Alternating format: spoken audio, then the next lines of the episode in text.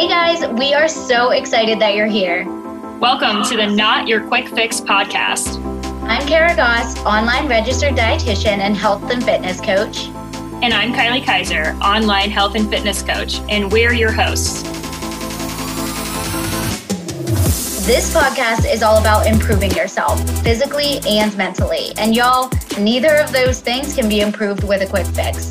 We are here to be real with you about your fitness and fat loss goals, your health, your mindset, and everything in between. If you're ready to open your mind to the process that self-improvement requires instead of always looking for the next quick fix, then this is your podcast. Let's get started.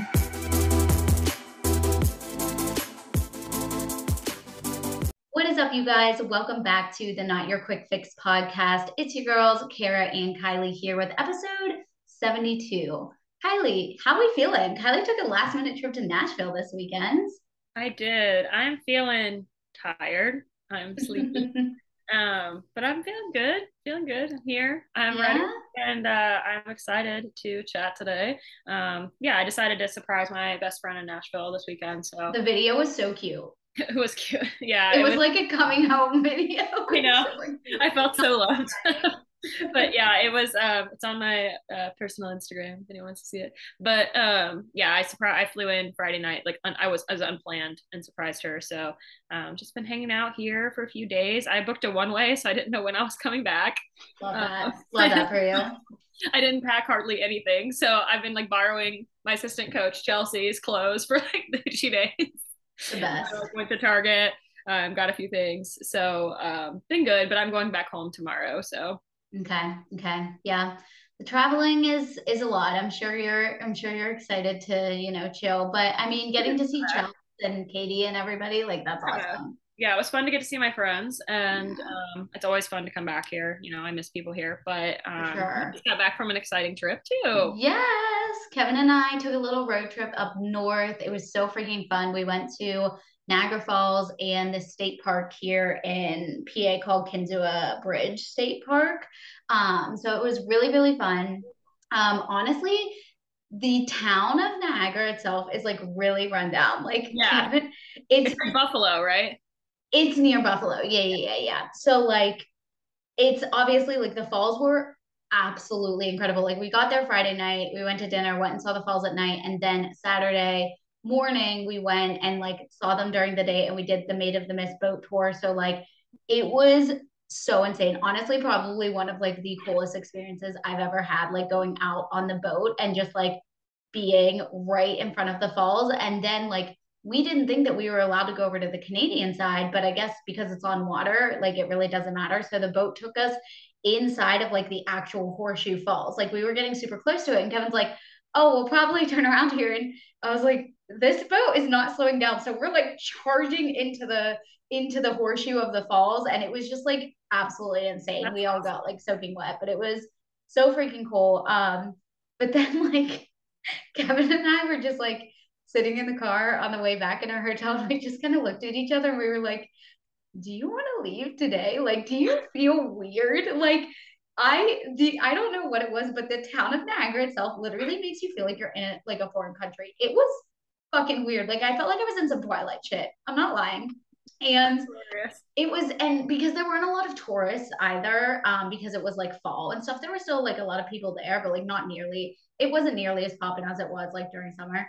So we left on Saturday and like hit up that, that state park on the way home. So it was like a perfect little Perfect little quick trip getaway, and yeah, it was really, it was, really fun. It was so funny to me because now I'm glad I have a backstory, because I'm not gonna lie, I just had to laugh when I saw you guys went home early. I was like, Kayla, would, Kara would go home early. I just saw it. Yeah. I saw your story, and I was like, this bitch. Like, we literally, well, like him and I both just like we love being in the car, like we love driving and like road tripping, and so like we really wanted to see like this state park either way. And so we were like, why don't we just like leave early? That way we can like hit it. Like we hit it at the perfect time. It was like the sun was setting. It was so beautiful. And then we had all day Sunday to just chill. So yeah, it was great. But leave it to me. Leave it to us, honestly. We're just such homebodies. I love that. It's so funny. I went to Niagara Falls once in like the fifth grade. Um, so it's been a really long time. So I don't know how it's set up now, but I know at the time you didn't need um, stuff because I definitely didn't have like a passport and shit. No, like, now you need a passport to go into Canada side. But, but in Canada, it's funny because the way it was, like, it's funny how the town of Niagara was. I remember what you're talking about, like that area. And then if you go to the Canada side, it's like mini Vegas.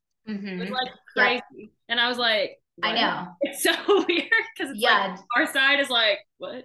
Yeah, no. And that's what everyone says. Like for tourism, there everyone's like, yeah, the Canada side is so much better. And just like the falls, unless you go on Maid of the Mist where you can see everything, but like the Canada side is like so much better that you can see from like up at like the overlook and stuff, the horseshoe and everything. But yeah, like we hit up the casino and stuff like that. I lost money. So yeah. It was great though. But we have a very, very special guest with us today, Little Miss Emily Shaw, our wonderful, wonderful friend who I've known for a really freaking long time, since like ninth grade, which is really funny.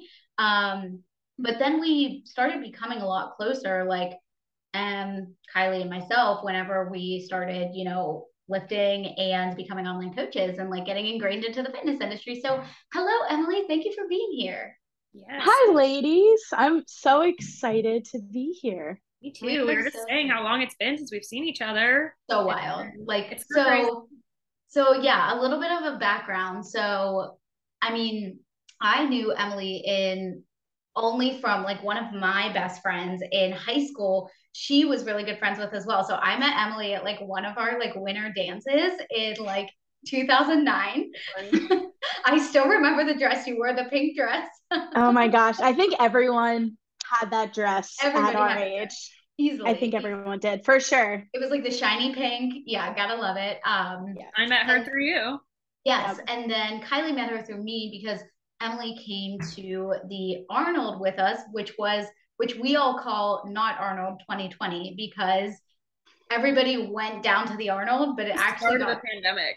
Yeah, it was at the very, yeah, at the very start of the pandemic. So we all went down to the Arnold, but it got canceled. So we literally all just like, kind of like parties, partied and like went and, went and ate food. And it was literally like the funnest weekend ever with like all of our fitness friends. Well, it's so Honestly. funny because that was like me meeting Emily and we were like, we shared a room. We were like bed buddies. Like, yeah, was, we did. You even had like the fan app on your phone. I still use that. Because our room oh, she didn't have a it. fan. Yeah. Oh my god, that's so funny. So and we went to um Fox and the Snow Bakery. Oh my I didn't still think god. about that. Do y'all remember? Oh my god, the pastries. Oh, I still think about it. I love that we're going to talk about some things regarding like relationship with food and stuff today, because that's like such a good segue into that. Is like, just, we'll let Emily introduce herself more, but I'm just thinking about how I'm like, I was on that trip and like I did not get to do that with you guys and stuff, and I was like, I was not in prep. What I remember that, Kylie, you oh, were just in like a serious like, cut. cut. But like I was like, I can't, I can't do any of that. And yep. I was just like, wow, that's like so much we've spoken about on this podcast about just like our growth with that and just like living your life. And I know that Emily is such a huge advocate for that, and that's what you guys do with your clients. So super excited to talk more about that. But speaking of, who who is yeah. Emily besides our friend? Yeah. So yeah, hi guys, I'm Emily again, and I am a Pennsylvania girl, but I currently live in Florida. So I've been a Floridian for over four years now, which is crazy. But in terms of kind of the health and fitness space, I'm the founder and C E O of Dairy Girl Fitness. And Dairy Girl Fitness started in twenty eighteen simply as an Instagram page, but it has grown into an online health, fitness, and nutrition business and community for women that truly just feel overwhelmed with their health. We really just want to make health seem more accessible, more realistic, more sustainable. And we tie in agriculture and telling the story of agriculture into that. And now we have grown into myself. We have three plus, not three plus, we have three coaches. Mm-hmm. And we've been able to coach uh, over four hundred women through our one-on-one and our group coaching. That's so amazing. Cool. That is so incredible. And yeah, I just like, I love your backgrounds of kind of like how you got into this. And it's so, it's so seriously so funny because I literally remember like you were one of the first people who kind of like pushed me into starting to post about fitness more, because I remember like we had followed each other since high school. And I remember mm-hmm. seeing you like posting more and more about fitness and like growing your Instagram and stuff. And I'm like, okay, like I shouldn't be, because I was like, it was in that time where like posting on Instagram and talking on your stories was still, people were like, what's she doing? Like, why is she talking on People her story? Are still like that, but what, yeah, of course. But it was in that time where it was even worse. And like, mm-hmm. you know what I mean? Just like being out there on social media wasn't as huge as it is now. Mm-hmm. And I remember like seeing you just go about it. So like, you know, you were just like so carefree and you were like, I don't give a fuck what anybody else thinks of me. Like, I'm going to do this. And I just love that. And like, you were honestly one of the people who pushed me into posting more and like growing my Instagram page as well. Um, so yeah, that it's just like so cool to see the evolution. I love that. I, was, I love hearing that because I didn't follow you obviously then. I didn't know you then. Mm-hmm. And I was like not surprised that you just came out the gate that way because guys, Emily is such a fun online person. Like hanging out with you in person, like you're the same. That's what's so cool about it. Like, but yeah, you're you kill it with like the Instagram uh, reels, the TikToks. Like, you're so funny and you have such so much energy. Like you're such a fun person to follow, but like that's just your energy in real life. So yeah, yeah you guys should scroll back to my, well, you shouldn't, but Facebook like back in high school before I should have been on YouTube. I should have been on Vine's TikTok because I would be famous that. at this point, but we would post the weirdest things on Facebook for everyone to see. Dude, and I so, remember. I remember. Yeah. When so I've been it, doing this for a long time. I love that. So funny. You're like, I was a content creator before it was cool. Yeah, I was a I was a weirdo before like we were made a part of our business. Before it was I, monetary to be weird. Yes. I freaking love, I love that, that, dude. I love that so much. Well, tell us a little bit about kind of like your background in agriculture and kind of like how that led you also into like starting this business. Like I literally remember us talking when you were like leaving your full-time job and everything like that. Mm-hmm. Like yeah. tell us a little bit more about kind of how you got here.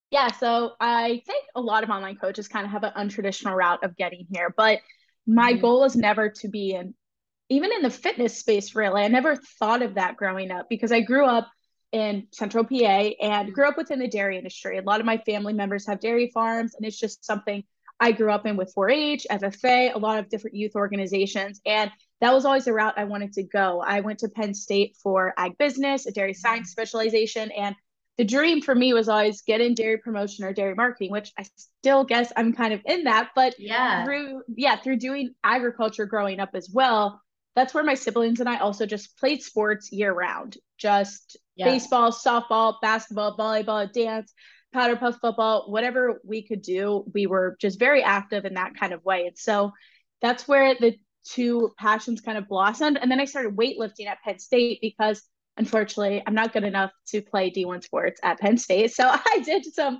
I M sports, but that's really where I started weightlifting. And I wouldn't say it was great weightlifting, but that's where the passion for that really started to blossom and lead yeah. into the idea for Dairy Girl Fitness. I love that. I love that so much. I think it's so funny thinking back to like your college days and like what you were doing in the gym now then versus now. It's like, oh my I, gosh. I specifically remember working out with, do you remember, you probably remember D J Wonder.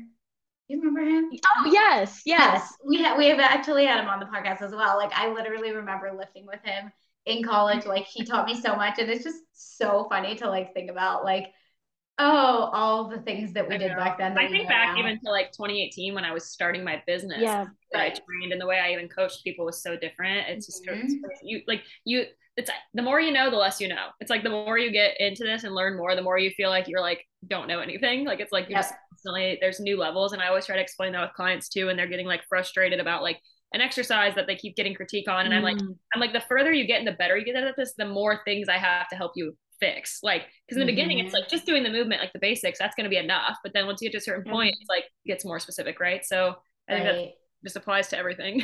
Yeah. yeah. I felt like a pro in the gym in college, and looking back, I would be so embarrassed to look back at what I was doing. Like my Smith machine squats where I felt I was just lifting so heavy, and I was probably doing like a fourth of a rep, and it's just oh my yeah, it's I had, bad.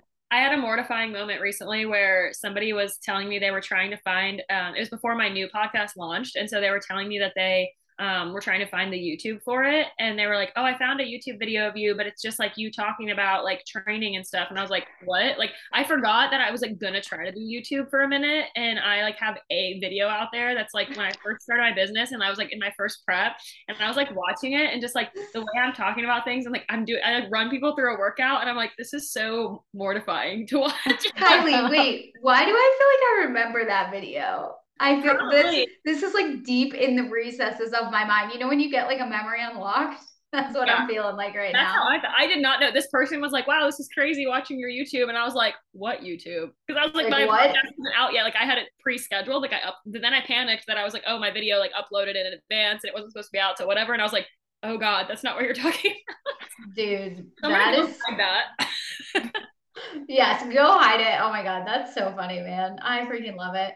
Well, I mean, yeah, Emily has just such an awesome background in like the health and fitness space. And she comes from a place of, you know, like really preaching and practicing food freedom and really finding balance with your, you know, with yourself, your diet and everything. And that's kind of, you know, a great segue into what we want to talk about today is just like really discussing kind of like some of the food shaming in the industry, like finding food freedom, like what does that look like for you personally? Um, because, you know, I think it's important to put out there up front that it's like, even myself as like a functional health dietitian, it's like, yes, there are definitely routes that I take with certain clients where maybe we are limiting certain foods or we are, you know, removing certain foods because of certain issues or whatever it may be. But I think that everybody knows, you know, all of us well enough to know that like we do really like to take an approach of like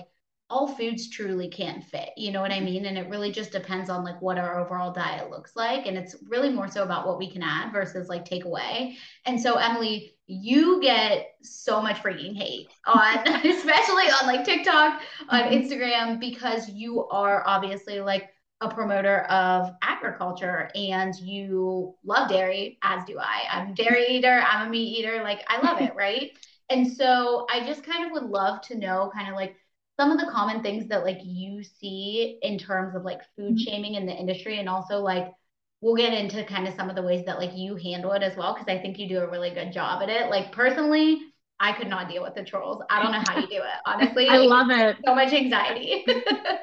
It brings me joy. Some, some like really funny clapback videos. Like you handle it really well. Like, and I think that's the only way you can. Like if you sit around and like internalize it, but also like you just are so passionate and believe in what you're saying. It's easier for you to just like kind of blow it off. I feel like because you're like so secure in what you're speaking about. Yeah, yeah. And I can only imagine the type of person it has to be to make comments like that on a stranger's post, or right. just what that person is dealing with. And that's where I'm really just able to let it roll off my back. And honestly, I do enjoy, because it's, it's engagement, right? It gets the word out there. That's what I always say. It yeah. can lead to some really funny clapback videos, like you said. With TikTok, it's like the more the, I, I know there's always like the joke about like haters like fueling it, or there's no bad people. But it does. But with TikTok, it's like really like that, because I'm like, you're literally driving mm-hmm. views. Like we yeah. always talk about that. As soon as you start getting a hate comment, you're like, oh, this video is gonna blow up. Like yeah, yep. yes, I get yep. excited. Like, oh, the activist didn't come after me today. It. Oh my God, that's so funny. Yeah, I I made like an Opta- a video about Optavia like three like three months ago. I think it was my biggest one ever. It had like five, I think it has like five hundred thousand views now. Love that. Um, but like the amount of hate in the comments, it's just like everybody coming after me who's like, who has loved Optavia. And I'm just like, you guys are literally pushing this out so much more. So people, people on TikTok though, will just like come for you for nothing. Like this video wasn't even viral. And I remember, I remember I just got on there and vented one time about when I was trying to get my car. Do you remember this? And like the process yep, of being self-employed. And like, I was just bitching about like how our system like doesn't allow, like how so many people are self-employed now, and all of us can speak to this, and like, just like getting apartments, any of this stuff. It's like so many hoops to jump through to like prove that you actually have money. Like, mm-hmm. and I was just like, I understand why, but I'm like, I also am like, there has to be an easier way to do this now. And I was just kind of like venting about that from my experience. And I, people were like coming for me about oh, it. Yeah. I was just like, calm okay. down. Like I was just like, why? Like, you need why to calm down. Yeah, like I'm just, why, yeah, literally. Like I was like, why are you so like why are you so pressed? And I kind of I think that's such a good point too for anyone to take away about any subject when you're worried about posting or like being yourself. It's just like the, you should not ever feel bad about yourself, because think about the person that like that's what they had to do with their time, and like that's what they're right.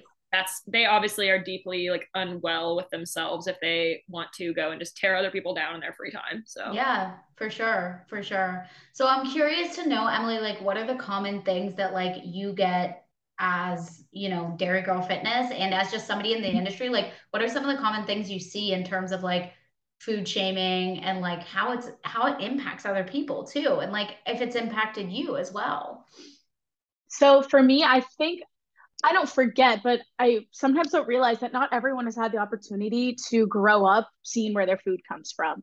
And sometimes I think how, not forget, but again, how lucky I am to really truly understand the food system, where that comes from, who's behind the farms, where products are coming from, how it gets from the field or the farm to the grocery store. And not everyone gets to see that. And so I do really need to remember that, because there's less than two percent of the population in the U S is involved in agriculture. And so it's wow. a Yeah, it's a really small group of people that are producing food for the rest of the country and usually a lot of the world as well. And so I really do need to remember that when I see people spreading misconceptions or people being confused, because a lot of people just truly don't know. But then there are some people who are just being assholes, and there are just some mm-hmm. people who are trying to get views on social media. And one of the most frustrating things now, and I really see it on TikTok, is people just using scare tactics and fear mongering around perfectly safe and healthy foods. And with being in agriculture, specifically animal agriculture, I of course see a lot of misinformation about dairy products, how they're bad for you, how meat products are not something that should be included. And there's a lot around, of course, organic versus conventionally produced mm-hmm. or even G M Os. So there's so many out there, but those are a lot that I see. And what I think makes it so, so frustrating is the fact that nutrition is already a very confusing subject for a lot of people. For sure. And it's not something we're, we're not taught about it at all. I mean, growing up, the only reason I knew anything about it is because I went to become certified in it. But I hate that there's so much scare tactics out there, because it makes eating healthy even that much more daunting, even that much more overwhelming. So if someone thinks, well, you know what, I'm going to go buy some frozen broccoli today because that's easier for me, it's more affordable, or maybe I'm going to go get some canned veggies, or I'm just going to go buy this regular apple, and then some crazy influencer on TikTok is going to say, well, you can only eat this, this, and this, and if you're not, you're literally destroying your body. Mm-hmm. And that's where I think it's the most frustrating, is just making health seem so inaccessible and making it in making it seem so privileged to be able to do these things or not do these things. It comes down to privilege yes. that so many people don't realize we have.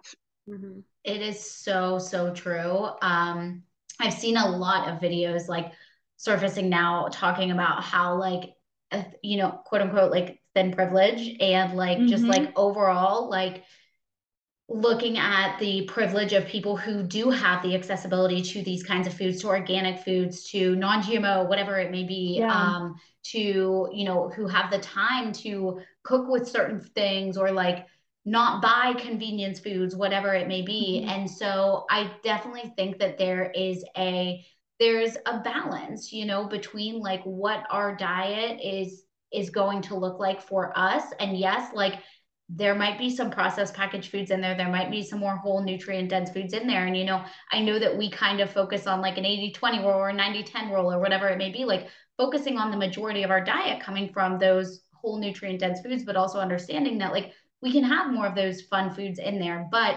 I completely agree with you on the fact that I think that there's just so much inf- misinformation and lack of education around specific types of foods that now people are starting to put like the cart before the horse. People are starting mm-hmm. to stress out about not about like buying something that's like not organic versus just like eating enough vegetables, right? Like, mm-hmm. so it's, it's something that's getting in the way of so many people's goals, and also just them being able to prioritize their health, right? Because like, if you get on TikTok and you're like, somebody's like, don't buy frozen, don't buy this, whatever it may be. And that person's like, well, that's actually all I have access to right now, or that's kind of all I have time to make. That makes it feel so freaking difficult for the person. They're going to get, they're more likely to just give up because they're like, I can't do this, or I don't do this. Exactly. Right. The, the, the conversation around like privilege in food, I think, is really important. And I used to actually work in an environment kind of related to this, I believe, yep, right? Same. Yeah.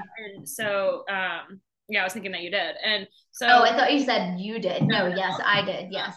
I, I had a client before that like things we don't even think about, like different types of like, I don't even know if privilege is the right word, but just different scenarios. Like I, I had a, um, a client that lived in New York City, and she was talking about just like their access and pricing of like, like, first of all, there's like very hard, they don't have like easy access to just like normal grocery stores. Like you mm-hmm. can't just like go to like a Kroger or a Publix or an H E B, like, unless you're like, cause like in the city that's like not there. And yeah. so if they, like anywhere to get, especially it's like, plus the subway, like most of them don't have cars. They can only carry a certain amount of groceries at a time, like all this stuff. And she only had access to like these local markets unless she would like catch a ride forty minutes out of the city. Yeah. And those markets, like she like was having trouble with protein intake. Cause she was like, in order for me to buy enough protein to hit like this goal, she's like, it's like impossible. Like she's like, it's it's like for what her, she was making and what it was costing her there, plus like to get things places, like to buy fresh for her. Like she had that same like overwhelm when we started because of like stuff that she had been told before, where she was like, oh well, if I buy all this fresh stuff, like I can't, I have to like go every couple days and like I have to bring all the stuff because I can't like carry all of it. I was like, you can get frozen, you can do this, mm-hmm. um, all those things. It's just like stuff even like regionally that can cause a barrier that you just don't even think about. And so I just think mm-hmm. that's why there's always issues with making like blanket statements about health yes. in general. And I think that's what all of us try really hard not to do. And it's why I know someone left a comment on our Q and A the other day um, on our Instagram, and they were like, um, it was one of my clients, and she was like, mm, Ellie, yes. Shout out Ellie. Shout out Ellie, loyal listener. But she had made that comment, like not in a negative way at all, but she was just like, she's like, yeah, she's like, this was super valuable. She's like, a lot of it depends answers, but I understand like why. And like, exactly. that's why it's, I think that's why so many of us, that if you actually know what you're talking about, people aren't going to have just a straight answer for you because it's so context dependent. Like so what true. I do, what I do and what is best for that client in New York, like that's not how I'm going to coach a different client, because is what we can do for her like maybe the most optimal thing? No, but it's like the most optimal for her situation. Mm-hmm. Yeah. So, so true. Yeah. That's and so I just true. think too, like, like you said, Kylie, I did work prior to being an online coach. I was working in low-income populations and doing nutrition education. And I saw a lot of that, you know, kind of like people living in these areas where it really was like a food desert, right? Like they didn't have access to nutrient dense or fresh foods or whatever it may be. And it felt really, really difficult for them to get that access. And so again, just like Emily said, like people perpetuating the message of like, you can't eat gluten, you can't eat dairy, you can't eat meat. Like it's just, it makes it so scary for people, honestly. And just the fear mongering is terrible. Yeah. Like, and people do it for views. Yes, they absolutely do. Because guess what gets clicked on?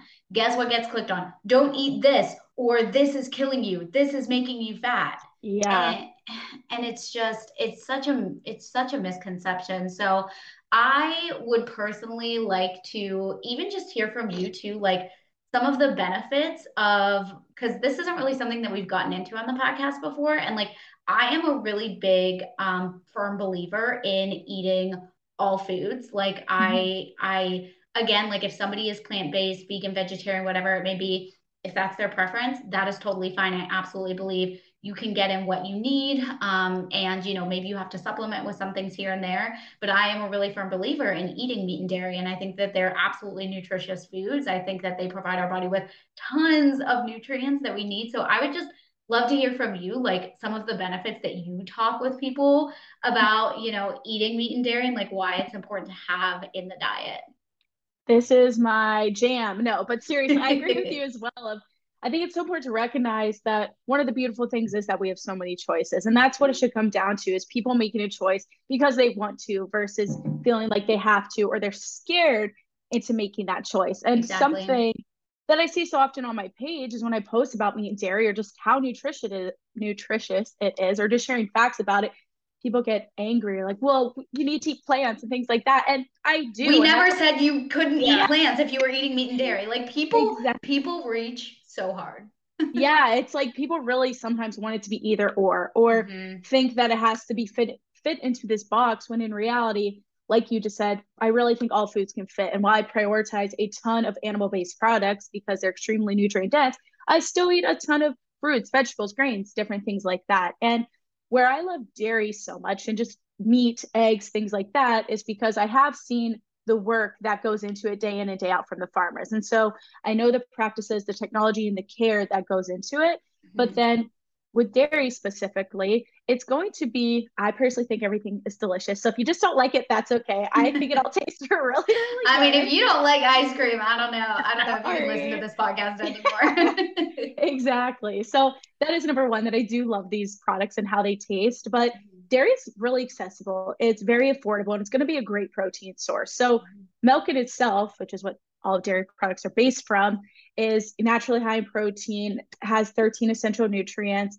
And it's just something that can then be turned into a lot of really awesome products like Greek yogurt, cottage cheese, that are, again, really high in protein. So that's where I love dairy for that reason, is that it can really elevate a lot of dishes, whether you're consuming it like a glass of milk or adding Greek yogurt to something, adding in protein. And again, it's just very accessible and it's very affordable. I mean, yeah. Greek yogurt is twenty plus grams of protein per cup, mm-hmm. and it's going to be more affordable than potentially like another alternative. Mm-hmm. And with meat and eggs as well, again, just extremely nutrient dense. It's not just protein, but a ton of vitamins, minerals. And again, all these things are going to be more easily digested by your body. And so they don't mm. have to be the only thing that you're eating, but you're going to get a lot more bang for your buck for these products. Yeah, I love that so much. And I mean, I talk about the importance of like eating things like, you know, meats and full fat dairy and everything for hormone health, right? Like yes. we know how important fats are for hormone health. And I think that that's another big misconception is when people think dairy products, they think, mm-hmm. oh, saturated fat. But here's the thing is that like, yes, the quality of the products that you are consuming matters, right? Like we're not saying eat a bunch of ice cream every single day, right? Like, and darn. We, we darn it, right? But we ha- we also have to remember that our body does thrive off of a mixture of both saturated and unsaturated fats. And there are wonderful full fat dairy products out there, you know, meat products, everything like that, that can be really, really beneficial for our overall mm-hmm. health and hormones as well, have so many nutrients and minerals, vitamins. And so I think it's just really important to kind of go back to what you said about like, it's a choice, right? And I love mm-hmm. that you, I love that you take that stance because you are somebody who loves agriculture so much, but you're never someone who's going to push it on people. Mm-hmm. You love it and you educate on it. And like, again, that's what we need to be doing. We need to be educating and not pushing our own beliefs on every single person and just allowing other people to make educated choices, you know? Exactly. I'm not getting in, in an argument with someone who obviously is very firm in their beliefs. Like I'll have a conversation, but mm-hmm. it's very obvious who wants to have a conversation versus who just wants to argue and be validated. For sure. Yeah. Yeah. yeah. It's different when people have like genuine questions and want to start yeah. like a dialogue about it, or like, in, you know, they have their reasonings that they may not consume these products that are their own mm-hmm. choice and things like that. And that's to- like, that's never you saying like, there's anything wrong with that. Like, yeah. That's yeah. I work with clients who are vegan or vegetarian and like, mm-hmm. that's totally fine. Like, and you yeah. know, like, that's, but you know, it's, it's that same mutual understanding that like, hey, what works best for you is great, but that might not work best for somebody else or for everyone. Exactly. And don't, you don't have to come at someone because they're doing it differently. Yeah. yeah. And there's a lot of emotion tied to animal products as well, mm-hmm. which again, if that's why you choose not to consume animal-based products because you don't want animals used for that purpose, that's okay. But for people that are okay with that, or for me, even I view it as the circle of life. Mm-hmm. That's like a really hard thing to change in someone's viewpoint. Mm-hmm. Definitely. Yeah, for sure. For sure. And I think, again, it just ties back into like being educated on it, you know, and just mm-hmm. letting people make their own decisions.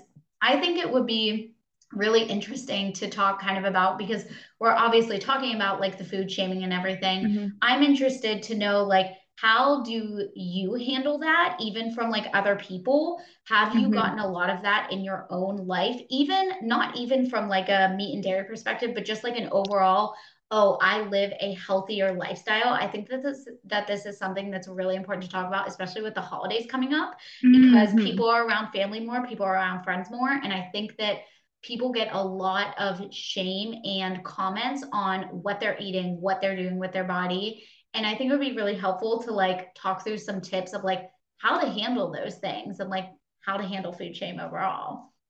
Yeah, that is something that unfortunately does really come up around the holidays because there's lots of food, lots of fun, lots yep. of family. Sure. And I will say, I think fortunately I've grew up very well in terms of I played sports and I ate food and that's all it was, right? So I felt very fortunate that it was never made to be a big deal, but I even still now that I recognize more of this, I will hear these comments and see how they can be directed in a more negative way. And so for people that are dealing with, I think it's so important to first surround yourself with good people. And I know you can't always choose your family, right? But majority of the time when you are away from these situations, I think it's really important to find a community that understands you and can help provide that support and provide some guidance on really how to handle these situations, or really just validating how you're feeling and helping you prepare for these situations. So whether it be working with a coach like what we do, or whether it's joining a Facebook group, or just finding friends that don't demean you or make you feel bad or awkward about your choices, I think is going to be something that is really so important. And something that I like to remember, and this can be in terms of anything, but especially what we like to tell clients, if someone is trying to make you feel less than, they're trying to make you feel bad about a choice, they're trying to make you feel uncomfortable, or just straight up being an asshole, or they're being mean, it's mm-hmm. so important to recognize that really is a projection of them yeah, and yeah. their insecurities or their beliefs. So even when I worked full time at Swanee Valley Feeds, which was a feed mill, that's when I was in my first cut and I was tracking macros, and I would bring my food scale with me. And it wasn't anything like obsessive or crazy. It was just, I was just tracking yeah. in my food. And even at that point, I was still eating a lot more food than what people are used to. And mm-hmm. some of the guys would make comments like, oh, you're eating again. I was like, of yeah, course. I am. So yeah. like, bitch, I can eat. yeah. Like, I'm hungry. Yes, I'm eating. So I think it's just recognizing that when people say things like that, it's coming from what they're used to, or potentially, you know, what they're dealing with in insecurities. Yeah. I think that's so important. I actually, um, it's funny that we decided to talk about this, because the same thing when I was talking about somebody searching for me on YouTube that came up, the other thing on YouTube is that, uh, I forgot our pals over at Struggle to Strength podcast. Uh, they do, they put their stuff on YouTube, and I was yeah. a guest on theirs. And this is what our topic was. We talked all about food shaming. It was, I think the episode's called like fit shaming, um, mm-hmm. with Kara Goss.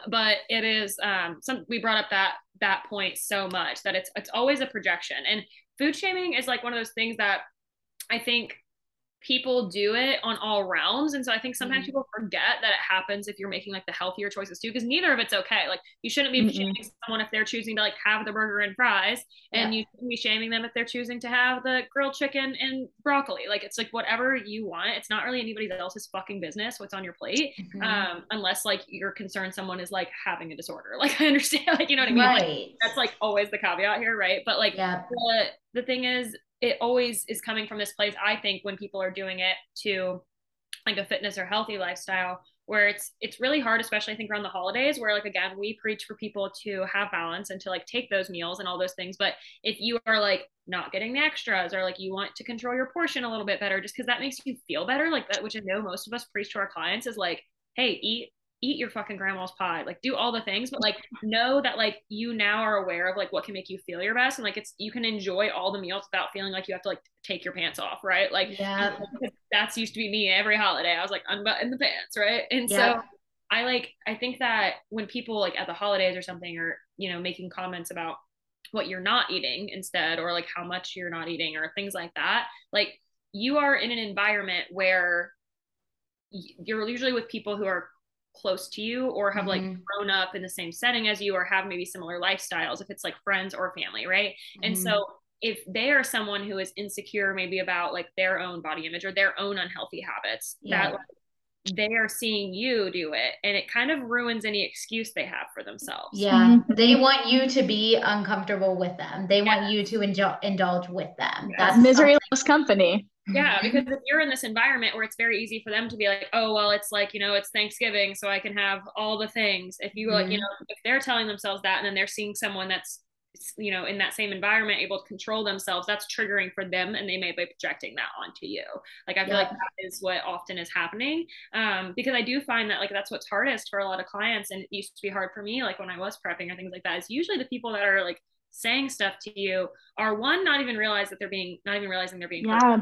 and two, mm-hmm. it's usually people that are closest to you. And that's what sucks a lot, is because that's what makes it harder for you to have that conversation and to do that. Um, but it like, for some reason, like your choice is making them insecure. It's the same thing with like, I remember telling this story on their podcast that I went to my mom's house for Christmas, and she was like really trying, like she called in advance and was like, what groceries do you need? Like, I know you eat a certain way. And like, I really appreciated that. But then like on the flip, I could just tell like how it was making her feel, like as we were like, because I told her, I was like, I track macros. Most of what you have in the house is probably fine. I'll probably pick up a couple staples. And she was like, oh no, we don't eat the way you eat. And I was like, I don't think you understand like the way I eat, because like right.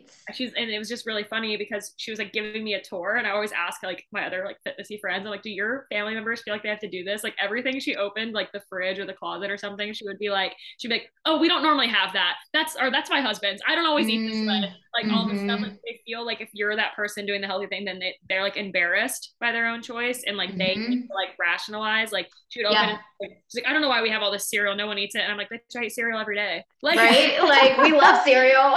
Yes. Yeah. It's like that, that, that experience just like really drove home to me how like those comments usually probably come from that place of like, they, they are, do. they're afraid you're, you're mentally shaming them, and really we're mm-hmm. not. Um, but I think that's just, everyone is always so like concerned about themselves. Like it's honestly, most people are egocentric. It's true. Like all of us. Yes. And so yep. that's, that's why when we were at the gym and we have shame, this is like a whole spiral tangent, but it's like, it's like, why when you feel those things, we assume everyone is watching us, and we assume yep. we're the center of the world. Like you do. It's just natural. It's like when you're driving, have you ever been like driving and you're like afraid, you're like crying, you're like, everyone's like going to be crying.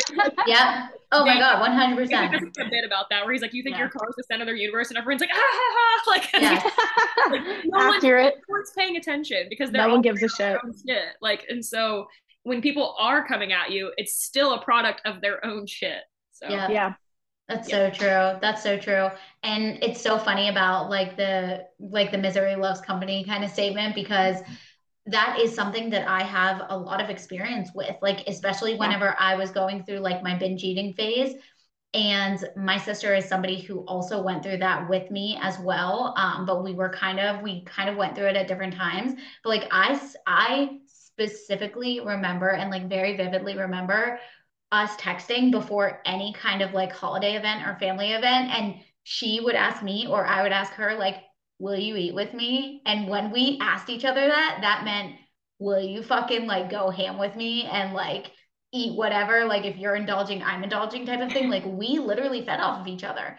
And if the other didn't, like, we're like, okay, we got to hold ourselves accountable. You know what I mean? So like, it really was this type of thing where it's like, if like, if my sister wasn't like eating something specifically, I was like, well, like, I don't want to eat it if she's not eating it. You know what I mean? And so again, like that could be a whole other episode of like yeah. overcoming that binge eating and, and kind of just like that, that thought process of like, oh, okay, like I have to follow whatever anyone else is doing, but just remembering like your choices are your own.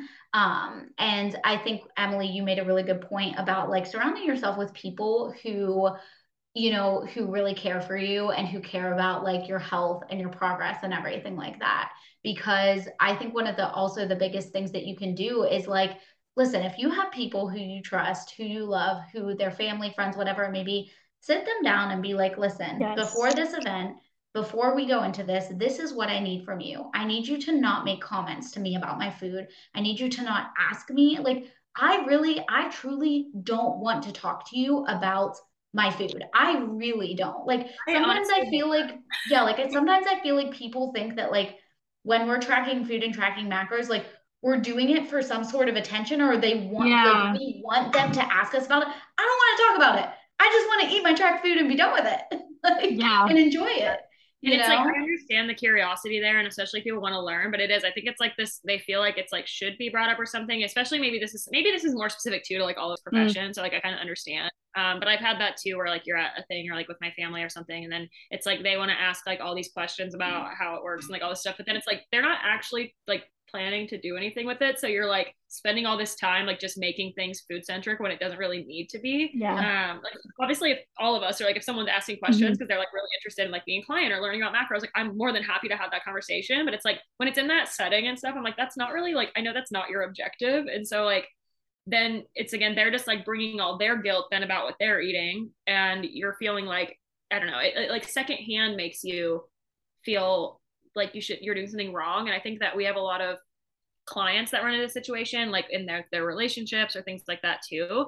And I think that is a good topic as well about just like, not, like you said, not so making sure you're surrounding yourself with people who are like supportive, and like, they don't have to live the same life as you. We talk about this all the time. Mm-hmm. I know Kevin does it. I don't know how your fiance mm-hmm. is, but like, you know, not macros. yeah. So it's like, it's different. Yeah. And even, even just that is like a difference. Right. But it's yeah. like, you have people that support you and don't care. And I know that it's like, you know, I, you know, I had relationships where people would be supportive, but then it was still like there was always these little comments about like, oh well, you can't ever do this or you can't do that. So it's even though they were like, oh no, you're fine, it's like that is in the back of their head then. And I think a lot of our clients don't, they're so new to it, they don't have that yeah. like that resistance yet, or that ability to be like, I'm making this choice anyways. So at that first sense of guilt, or like someone making them feel like they're missing out on it, or like mm-hmm. blaming their experience of what they're doing on you, like then that's really hard for them to stay strong. So I would love to know if like you give any types of advice or things to clients when it comes to that, like when they have to handle food shaming, or when maybe really important people in their lives, like a roommate or a significant other, is like not on the same track, how they kind of stay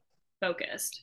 Yeah, completely. And again, I think having the community in itself can be something to where you can just feel validated, to where, oh, hey, my my mom said this about my body. It made me feel really shitty. If you don't have anyone to share that with, you're just going to kind of spiral into that. And so I think it's so important to have a safe space to be able to vent that to, so people could be like, hey, I get it. And that sucks. Like, you were allowed to feel this way. And so again, I think that's going to be really important in whatever way that looks like for you, whether it's a friend, whether it's community, whether it's a, a significant other. But mm-hmm. then in terms of dealing with that directly, maybe in the moment, that's where, as y'all said, it's having the conversation, and either way, you're going to feel uncomfortable. So you get to decide, hey, do I want to feel uncomfortable in terms of people just always making these comments because they don't think it matters? Or do I want to get uncomfortable in having the actual conversation first, so that these people understand what they're saying and how that impacts me? Because again, as we said earlier, not everyone says these things in a rude way. Sometimes it's mm-hmm. just, aha, Joe, like, you're eating so much food, fatty, whatever. And they they truly think it's funny. But if they don't understand how that's impacting someone, they're going to keep doing that. And so I think it can be brought up in a conversation. And again, it may be uncomfortable, but you're going to have to deal with some being uncomfortable either way. And so potentially having that conversation, or having someone at the event that maybe you talk to, like, let's say you're going to a Thanksgiving, and I talk to my sister that, hey, this is what I'm doing, and this is why I'm doing it. If someone makes a comment, could you help me redirect the conversation? Yeah. yeah. And so having someone as a co-pilot, or, you know, the sidekick to help you through that. And even when you are in a conversation, if your sidekick isn't there, you try to redirect the conversation. If someone yes. asks about food, be like, oh, yep, sure. Well, how's your weather? Or how's this going? Or if you mm-hmm. want to feel really sassy, you can be, hey, I don't want to talk about it. And some people aren't comfortable with saying that. So if you don't want to get yeah. sassy, just try to redirect the conversation as fast as you can.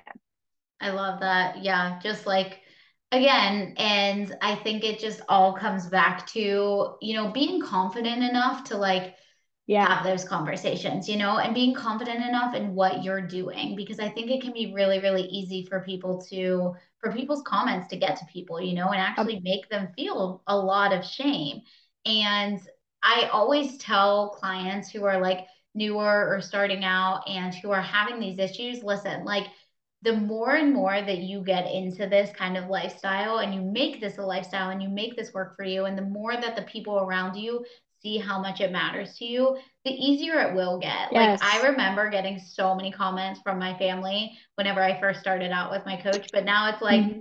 nobody even thinks twice about it. It's like, oh, this is Kara, this is who she is, this is her life. Like, and it's so easy that way, you know? But yeah, I think that that's, that's so important. That's something yeah, yeah. we talk about too. I think that is helpful as a reminder. Um, I remember talking about this on Josh's podcast, that after time, like, people will get used to it. And something I think, and this isn't to put any blame on anyone, but I had to think about this for myself, is if these are people who are close to you too, and a lot of people that come to us have been through a lot of like toxic diet cycles or bad diets before, or like done these things. So yeah, close people to you are also drawing only on the experiences they've had in one mm-hmm. dieting for themselves or seeing you diet. So yeah, let's say you have, this is where sometimes like we always have to talk about like significant others, right? And like the husbands and all that stuff. And sometimes I'm like, you have to like understand that they're validated and they're like hesitancy with you. Yeah. Maybe before they've seen, one, you're on this diet that makes you a cranky bitch because you're eating calories and like you don't want to, you know, it's so strict, you guys can't do anything. So like that's their experience, and that's why they have resistance to you, or like are upset when you're doing these things because they're afraid it's going to be like that. So one, it's having to prove to them that this is different, and by and again, you can only do that by continuing to do it and show up. And two, like they also like have to build that trust too. Like I hate to say that like, oh, people should just blindly trust you, but like it's that same thing, we make them have to build trust for themselves, right? Like if you may be somebody who like your family sees you doing this and they might be like, you're ruining a whole Thanksgiving for something you're going to quit next week. And like, that's mm-hmm. discouraging. But if all they've seen is you quit something after like a week or two, like think about that same difficulty you have believing in yourself because of this pattern, right? We always talk about people like remove this sense that you're a failure just because these things haven't worked out in the past, because this is different. But like, if you have to understand, like if you're thinking that about yourself, other people may see that too. And then to them, it is understandable. Like, hey, if you were watching someone do Optavia and Beachbody every, every other fucking month, and then they're at Thanksgiving and they're like refusing their time, to me, you might be like, you're ruining a holiday for something that like is not even going to work out. You're not going to stick to it. Like, you know, that kind of thing. And so I think that the only way to kind of like sometimes other than setting that boundary to get them to just stop and you no longer have to do that is to just sh- keep showing them that this is something you're serious about. And that also is simultaneously showing that to yourself too. Yeah. That's spot on. Yeah. Lead by example. Yeah, mm-hmm, for sure. I totally agree with that. one hundred percent. Well, I think, you know, kind of like one of the last topics we wanted to talk on is just kind of like how you, like how you see even like the food shaming show up as like food fear in some of your clients. Mm. Like, have you seen that impacting their relationship with food? And then how do you go about kind of like turning that around and helping them to understand that like mm-hmm. all foods do fit, and kind of like, how do you practice that in your own clients, you know? For sure. And I will say a lot of our clients do come from an ag background, which is fun in terms of they understand more about, I would say, the animal ag side of things, but even yeah. still there's so there's so much information out there that's bombarding women that there are plenty of women within our coaching that still deal with fear of sweets or going out for a drink or carbs or things like that. And the conversations I have with women, they'll talk about, oh, but I, I'm a, I have a really big sweet tooth, and they'll treat that as a bad thing. And in reality, oh my God, like, yeah. they probably like had a cupcake and it's like, oh, mm-hmm. I have a huge sweet tooth. It's like, yo, yeah. I have a sweet every single day. So yeah. it's not, it's not this uncontrollable sweet tooth. It's you just existing and wanting to give yourself some flexibility. And so yes. I think that's a lot what I hear in conversations mm-hmm. is women viewing them eating normal food, and they'll turn it into something like, oh, I have this really bad habit, or I have this crazy uncontrollable sweet tooth. And yeah. in reality, again, it's just them having a normal eating habit or them just enjoying something that they like. And so one of the biggest things that we really do is a lot of women go through reverse diets with us. And I think that really allows them to first recognize that you are allowed to eat. And we need to take away the stigma that the only way you take care of your health is by losing weight. And so I think that is one of the bigger things that we do with a lot of women, especially if they need to heal their relationship with food, is that first, we just want to get consistent. We're going to meet you where you're at. And then slowly let's start to eat more food, and we can go as slow as you need, but we have to get okay with getting uncomfortable, with eating more food, with building back that appetite, and really mm-hmm. encouraging them as well to incorporate the foods that they love. Because the more that we put things off limits, the more temptation there is, the more that when we finally give ourselves the opportunity to have something, you know, we may go ham, we may go balls to the walls yeah. on eating those foods. So really just trying to get women into reverse diet, eating more food, encouraging them to have more flexibility. And if a woman feels up to it, we will look at tracking macros and really, again, encouraging women to understand more about their food choices, because we've noticed that when women feel more confident about their food and what they're consuming, they then feel more comfortable with incorporating things and just have a better understanding to feel empowered with their choices. That's such a huge point. You made two really good points there. Like the first one was the fact that like people literally do like take this one thing about them and make it their whole personality. Like, oh, I just really love sweets. What'd you say, Kai? Like that TikTok audio. This is the personality for the rest of my life. Yes. Well, yes. This is going to be my personality for the rest of my life. I love candy corn. That's my fucking personality. You know what I mean? I, I yeah. love sweets, right? And okay.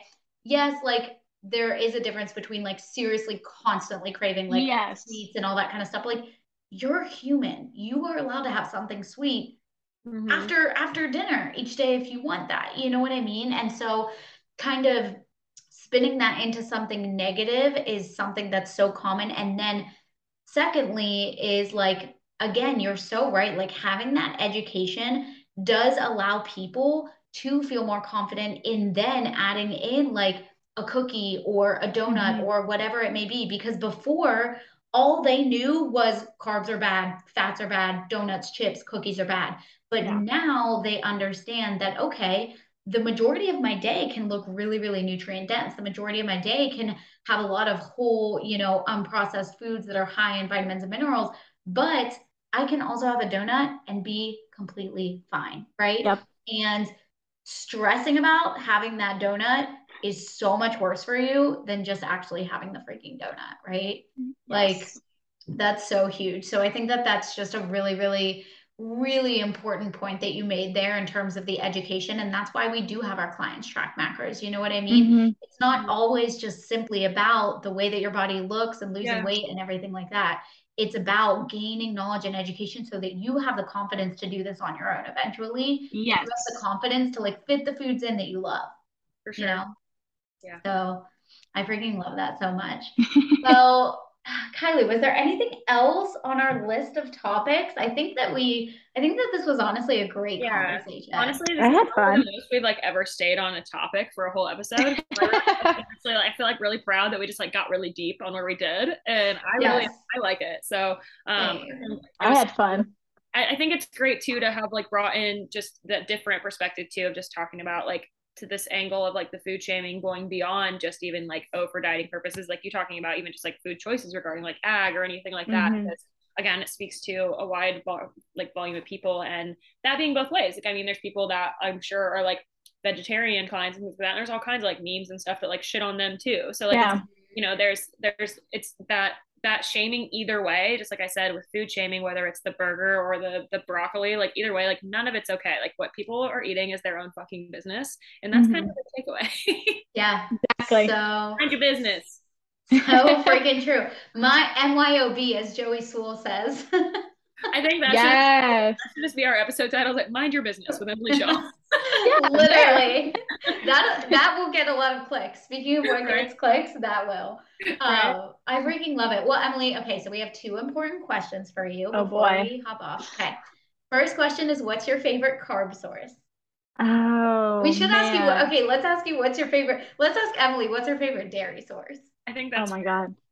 Oh, this is so hard. I hate this question because I feel like I am going against like some other products. So I would say, I would say my most, exactly. my most utilized, I would say, would probably be Greek yogurt or milk.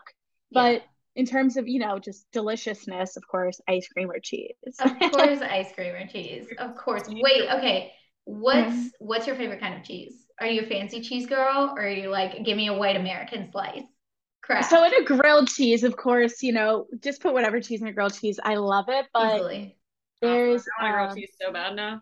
Yes, I had a lot last week at World Dairy Expo. World Dairy so Expo, yeah, I saw. I got my fill, but Sartori cheese is really good. It's I don't even know where they're based out of, but they are so yummy. They have an espresso cheese. It's a drier kind of sharp cheese, but then it has an espresso coffee type of.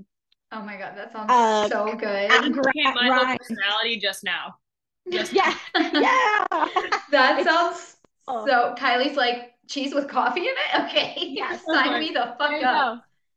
uh, um, I'm a Gouda girly myself. I love me a Gouda or like a blueberry goat cheese. Mm, oh yeah, Trader Joe's blueberry goat cheese. Sure. Also, manchego cheese is fantastic, but it's technically a sheep cheese. So I was like, mm, gotta stick to, you know, the cows, but it's still dairy. Have yeah. you ever had um halloumi cheese? No. I, I might be fucking up the name. I had never heard of it either. It's Havarti? No, it's something it's something loomy. I have to look it up and I'll send it to you. I had yeah, it. This, I need to know. I had friends up in Nashville was like having cookouts and stuff, and he was telling me about this cheese, and you get it and like he just like grilled it like as the cheese, like it's like the little blocks of yes cheese. I've it's seen like, it it's like having a Wisconsin like cheese curd but without all the fried yes. breading on it, so it's actually like I mean it's still fried cheese, it's still like grilled cheese like, literally, but it's like you're only having the cheese, like it's not all the, yeah. oil, not the breading, and it still it tastes like eating one of those cheese curds, so it is a healthier alternative to that, really, or like healthier, it's a lower calorie alternative. I've seen the videos. I never oh, knew what it was called. I it's so good. I ate like mm. it's a healthier alternative if you are not uh eating a pound of it. of it like I did. Like literally I was just like the whole party like this is where I stand now, I'm not leaving. I love That's that. That's amazing. I'll um, the name of it, because I'm probably fucking it up, but anyways. We'll, we'll find the name of it and post it on the podcast story. Yeah. But our second question is just, where can our audience find you? So shameless plug time. What do you have going on? TikTok, Instagram, all the good stuff. Uh, all of it, but okay, mostly Instagram, TikTok. I do have, like Kylie said, some old YouTube videos. You can go back. I haven't posted in quite a while, but those are the spots you can really find me. Also, I am on Facebook. We have a group if you'd like to be in it, but Dairy Girl Fitness, you can literally find me anywhere by Dairy Girl Fitness. I have a website as well. And if you go on YouTube as well, you'll find a random hate video about Dairy Girl Fitness from a random like no. about this. No. I, remember, you remember, I remember this from our group chat, like when we had our yes. group chat. Yo, like, this was like Dairy Girl Fitness. I was like, what are you debunking? I'm a person. Yeah, like what? Do you, am I a myth? Am I yeah, a myth? Like, what? I, I never watched it. I didn't want to give a review, so. That would, see? You are so fucking smart. This is why we love Emily. And that's like such a flex too. Like, cause I- That's such a flex. It's so easy to want to like spiral and pay attention, because you've helped so many women and you have given so much good information. And you know, of course I'm, I have to make a Taylor Swift reference on the podcast, but like, but she like talks about that concept of like, it's so easy to like, you can have, I mean, she's clearly massively successful. So she's talking about, she's mm-hmm. like, there's like, I can get hundreds and hundreds and thousands of comments of people like, you changed my life and like all this stuff. And she's like, that like one person that says the mean thing, she's like, you'll just fixate on it if you let yourself. Yeah. I remember yes. she, for a long time, she stopped reading any like tabloids or articles about herself just to like yeah. keep herself feeling better. And like, I was just like, the self-control that takes, because it is so natural to like want to like see what people are saying and like care about it and internalize it. So I just, I think that's such a great example, even for everything we were just talking about. Yeah, I just didn't even watch it. Like, what a flex. Cause I would be like, I have to know what this bitch said. Like, uh, I was like, fuck this bitch. Yeah. I'm not, I don't think I ever, no, cause I remember you telling us about it and I don't think I ever watched it at the time either. And I'm still not going to, because no views no here. Views. Thanks so, guys. Oh yeah. No I one else it. Go. You guys can all look at the YouTube video, but don't give Don't click it. It was a couple years ago, but still, I don't know who this lady was. I don't know if she's still YouTubes, but. Oh man. Again, it's projection, of course, if you have to kind of come. For sure. So, yeah. But thank yeah. you for putting your effort into hating me. I love that so much. Right. Yeah. It's one thing, again, like we were just talking about, not to go back down a tangent as we're signing off, but like the like fact that if it was just conceptually an issue, she could easily have made a video like, hey, here's why my stance on this is different, da da da, da. But like to make the video like about debunking about you. Yeah. That's, yeah. That's totally someone's own personal issue. Very impressive. So oh, man. Oh my God. Well, you know, yes. Swear. Emily, thank you so, so much for joining us. We will link all of her socials in the show notes for y'all. Make sure that you guys go and follow her. She puts out awesome content. And if you guys love this episode, if it resonated with you, please go ahead and leave us a five-star rating and review. We got to pick two names. What are our names? I was about to say, if your name is Sarah. Car- Carly. Sarah and Carly, Sarah and Carly. go. Go leave us a review. Go leave us a rating. All right. Emily, we're calling out random people. I love this so much. Like generic name, not generic, sorry if her name was that, but like names that we think people will have. And uh, Emily, you should use an Emily. There's we definitely did, probably an Emily out there. We love did it. Michaela, I think, last time. Yep. Yep. So Sarah and Carly, go leave us a review. Everyone else, go leave us a rating and review. Tag myself, Kylie, Emily, and uh, the Not Your Quick Fix podcast. Share this on your stories and hope you have a great rest of your week. We'll chat with y'all next time. Bye, you guys.